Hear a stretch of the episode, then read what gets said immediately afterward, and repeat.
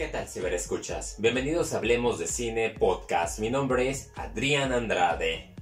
En esta ocasión hemos tenido lluvias, frío y, oficialmente los cines han cerrado, así que no hay manera de, ver estrenos, aparte de que se han retrasado, pero ah, algunos catálogos en línea se han puesto las pilas, entre ellos Netflix, ya que nos estrenó una producción española ah, referida como Hogar un ejecutivo publicitario acosa a los nuevos habitantes de su antigua casa con intenciones cada vez más siniestras, ah, teniendo a Javier Gutiérrez, Mario Casas y Bruna Cusi. Este suspenso psicológico es, es un gran título para ver en este fin de semana que no, que no debemos de salir. Ah, la producción en sí trata de este inquilino que la vida se la está jugando duras. Ah, tiene que buscar como que la forma de mantenerse, pero sus expectativas y su estatus social es demasiado alta que no quiere ceder ante la diferencia de clases. Es, es tan así su obsesión que empieza a crear un personaje y empieza a manipular con tal de salirse la suya. Eh, esta producción es realmente impredecible. Yo no había visto los avances, simplemente vi que aparecía Mario Casas y para mí es uno de los mejores actores españoles que existen porque simplemente el chaval puede hacer de todo. Y en esta ocasión le toca un papel también controversial de reparto y contribuye bastante. a la cinta en sí te mantiene, no sabes qué esperar, tú piensas que va a terminar de un modo y nada que ver. Se la recomiendo sin duda y les va a gustar, aunque quizás no el resultado, pero de que lo vale, lo vale. Tan distinto como yo. Una acaudalada pareja cuyo matrimonio se desmorona entabla amistad con un indigente que les hace cambiar su visión de la vida en esta inspiradora historia real. Ah, lanzada hace dos años, yo no tenía la menor idea de que aparecía Greg Kinnear, René Zellweger y Digimon Monsu. Y vaya que este trío ah, le hace justicia a esta inspiradora historia sobre la forma de ver a los indigentes o a las personas que te encuentras en las calles que no tienen una casa, no tienen un hogar, están como que desequilibrados. Y aquí nos muestra cómo, cómo estas personas tienen historias, tienen tragedias, se han perdido en el camino y están sufriendo consecuencias. Y todo gracias a que una bella esposa que, cuya fe y unión con Dios es tan alto que ella decide mirar más allá de lo que ve la sociedad y su esposo sufre las consecuencias, por así decirlo, ya que en, en, orden de poderla recuperar, tiene que ceder y entrar a su territorio donde su vida da un giro de 360 grados.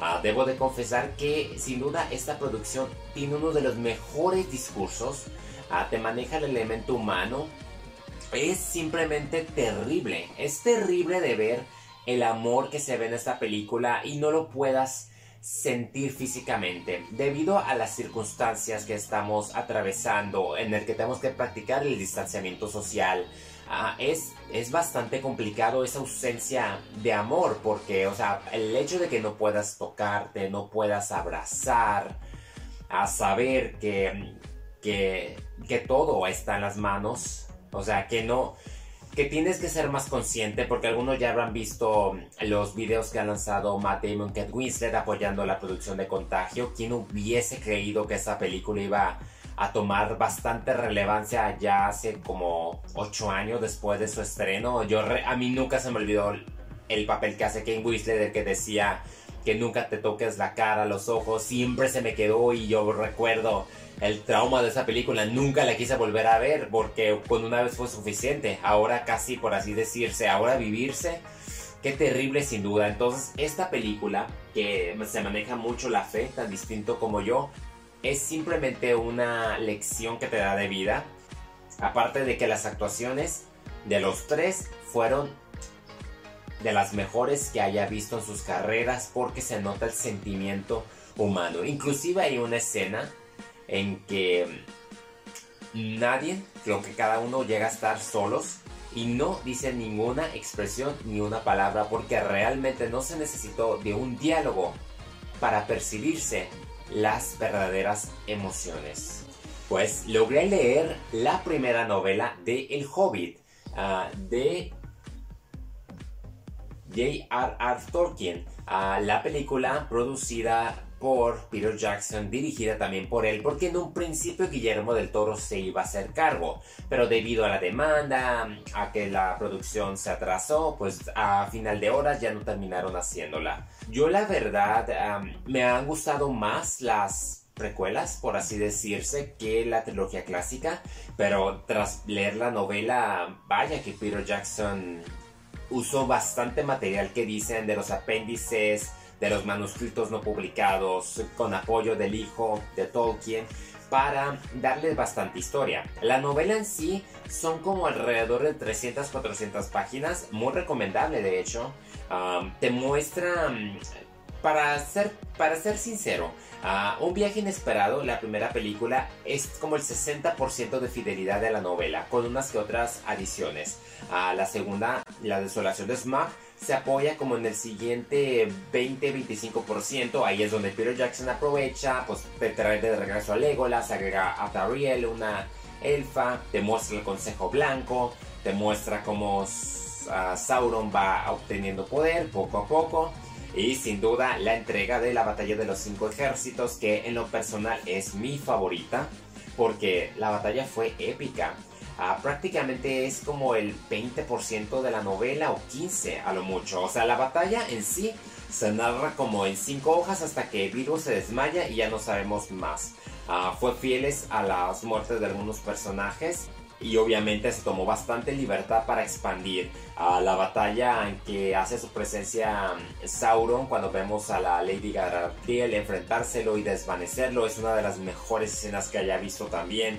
El conflicto entre los elfos y los enanos como todos entran en batalla. Ah también al principio la escena del dragón cuando pues cuando Bar, el arquero, se pone en la cima, está con su hijo, hay bastantes momentos épicos, de verdad porque yo sigo insistiendo, yo creo que la primera parte, un viaje inesperado, ah, fue bastante sosa porque, o sea, duró casi tres horas. Ah, era demasiado lenta, te, te, tomaste bastante tiempo en introducirte a los personajes, el humor estaba raro, entonces no me gustó mucho, de hecho cuando la vi me cansó y había buenos momentos como el juego de los acertijos de Gollum.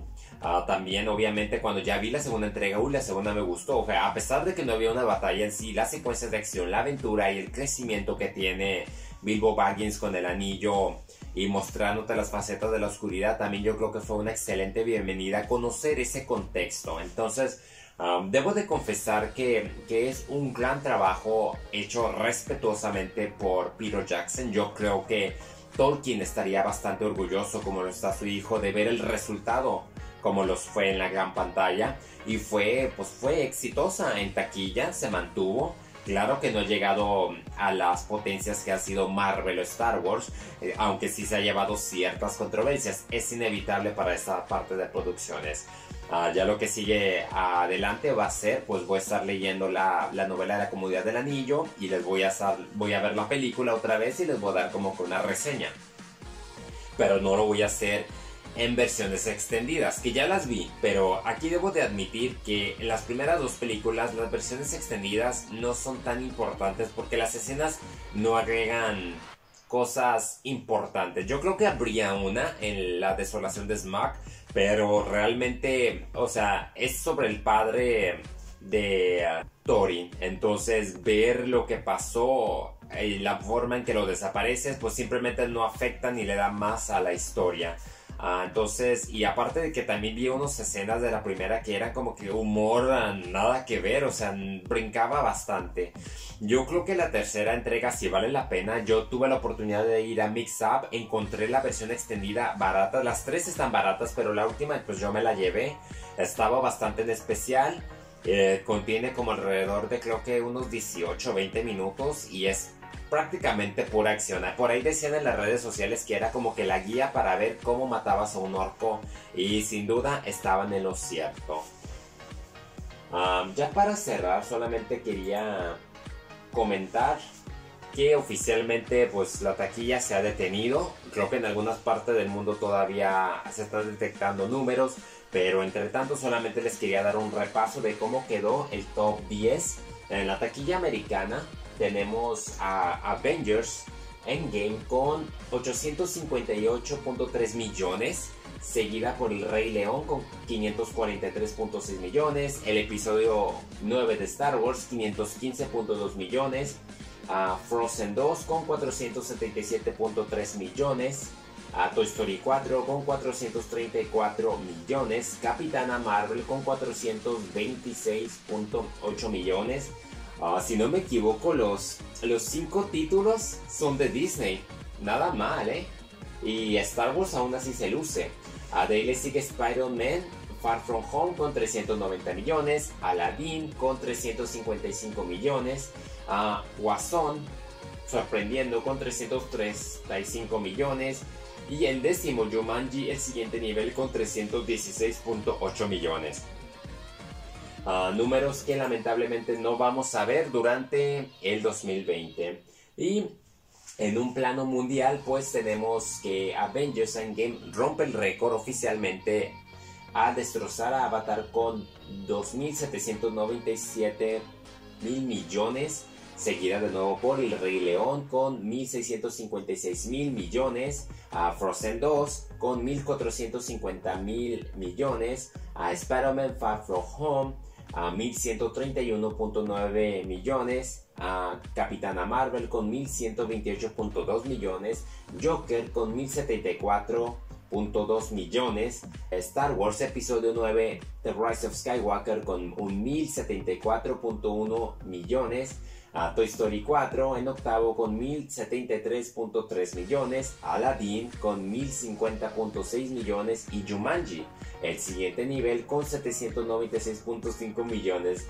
Ah, vaya la gran diferencia y de nueva cuenta aquí podemos ver cómo Disney les fue maravilloso y yo creo que eso es bueno porque ah, van a tener que, que bajar sus estimaciones este año después de que Onward no logró recuperar los gastos debido pues a la pandemia. Bueno pues eso es todo de mi parte, gracias por haberme acompañado en Hablemos de Cine Podcast, cuídense y practiquen el distanciamiento social. Hasta la próxima.